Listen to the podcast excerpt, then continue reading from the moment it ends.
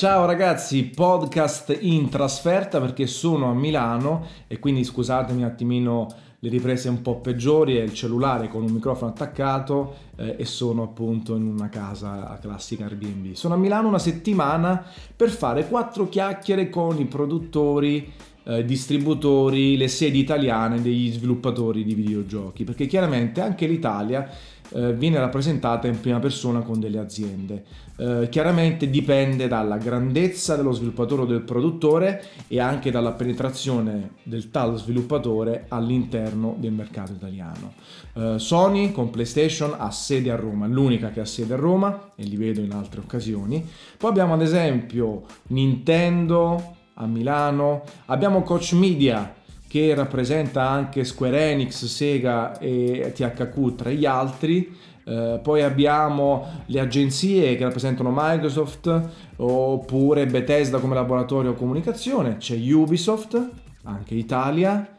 e così via. Vedete Activision, Electronic Arts e quindi ci sono tutti questi uffici rappresentati da un po' tutti i reparti, come le aziende, come tutte le aziende che esistono. Eh, quindi abbiamo il reparto marketing, quello comunicazione, i PR che si preoccupano di fornire i codici a tutti quanti i giornalisti, in anteprima o meno, invitarli ai press tour, eh, raccogliere tutta la copertura che c'è sul gioco in termini di articoli, recensioni, video e altro, eh, prendere feedback, controllare i voti, eh, far modo, fare in modo che se ne parli. Poi tutti gli altri reparti, commerciali, investimento sui siti, sui giornali e sulle tv, eh, marketing, controllo dei social network, l'engagement, progetti speciali, eventi, ecco, funziona così anche all'interno del mondo dei videogiochi. E io eh, sto facendo questo giro, ad esempio sono stato da Nintendo per fare quattro chiacchiere con Francesca, la PR manager,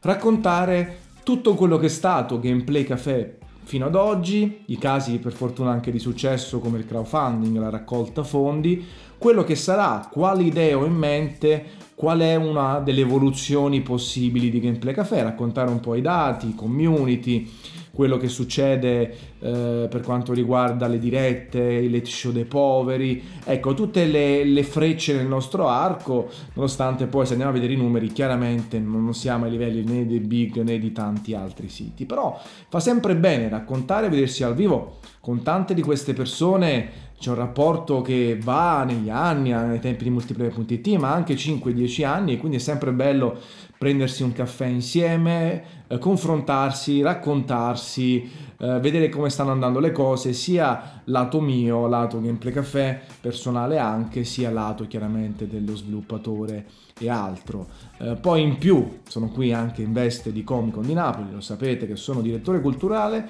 dal 25 al 28 aprile e quindi mi fa solo che piacere provare a portare uno stand di qualcuno, un'anteprima di un gioco, un panel, una conferenza, ecco, fare un qualcosa insieme per accrescere l'offerta del Comic Con di Napoli, la qualità del tutto e quindi poi portare a voi che siete lettori, consumatori e altro um, delle cose più belle a cui assistere e partecipare in prima persona.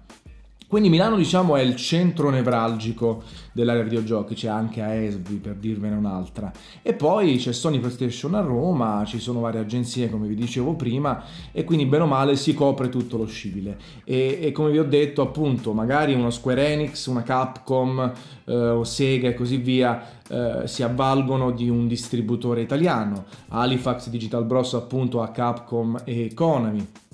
Coach Media, come vi ho detto prima, Square Enix, Sega, poi c'è la neonata acquisizione di Warhorse Studios di Kingdom Come Deliverance eh, e quindi poi si gestisce tutto quanto. Bisogna sempre tenere conto che il mercato italiano comunque è il quarto, quinto, sesto europeo, ci sono gli Stati Uniti, c'è il Giappone, eh, c'è l'America Latina, quindi è chiaro che eh, poi più piccoli chiaramente si avvalgono sviluppatori magari della distribuzione unicamente digitale eh, oppure di publisher eh, sempre digital internazionali e non hanno presenza diretta in Italia. In generale poi i PR si eh, forniscono codici digitali che sono sempre più diffusi, le promo che avete visto talvolta sbagliando in vendita sui canali tipo eBay eh, press kit in edizione limitata, eh, fino ad avere proprio giochi in versione retail in casi molto estremi. E chiaramente questo è stato anche argomento di tanti altri podcast, ehm, alla fine eh, quella questione di pressione, sapere i voti, lascia un po' il tempo che trova, ma, ma, trovate appunto anche dei podcast nei quali ne parlo. Volevo darvi un minimo di dietro le quinte su come funziona questo mondo in Italia, come è necessario anche per me che sono piccolino farsi vedere ogni tanto, ma anche rivedere talvolta dei, dei vecchi amici e, e, raccontarsi dei videogiochi. E poi può capitare chiaramente in concomitanza ad alcune uscite videoludiche che ci sia qualche gadget da prendere, qualcosa da fare. Infatti volevo, ci provo senza spaccare nulla, scusate se adesso faccio un po' di casino di telecamera, vediamo un po', cerco di prendere in maniera tale che non dia troppo fastidio. Giro qui, vediamo un po' se riesco, voilà. E vedete, qui scusate la mano ci sono un po' di gadget di Kingdom Hearts 3 quindi il, il quadretto 3D la sacca yo-yo, eh, portachiavi, i pin e così via. Magari, come ho detto anche nelle stories di Instagram, eh, me ne regalerò qualcuno durante una delle prossime pizzate che andiamo a fare insieme. Eccoci. Quindi questo è quanto. Fatemi sapere se vi è piaciuto questa sorta di vlog, un po' traballante, un po' pessimo dal punto di vista di qualità, però spero che vi sia piaciuta questa analisi, questa chiacchierata su un altro dietro le quinte del mondo dei videogiochi, in questo caso dell'informazione videoludica. Una capata in bocca e al prossimo video con la mitica libreria alle spalle. Ciao ragazzi.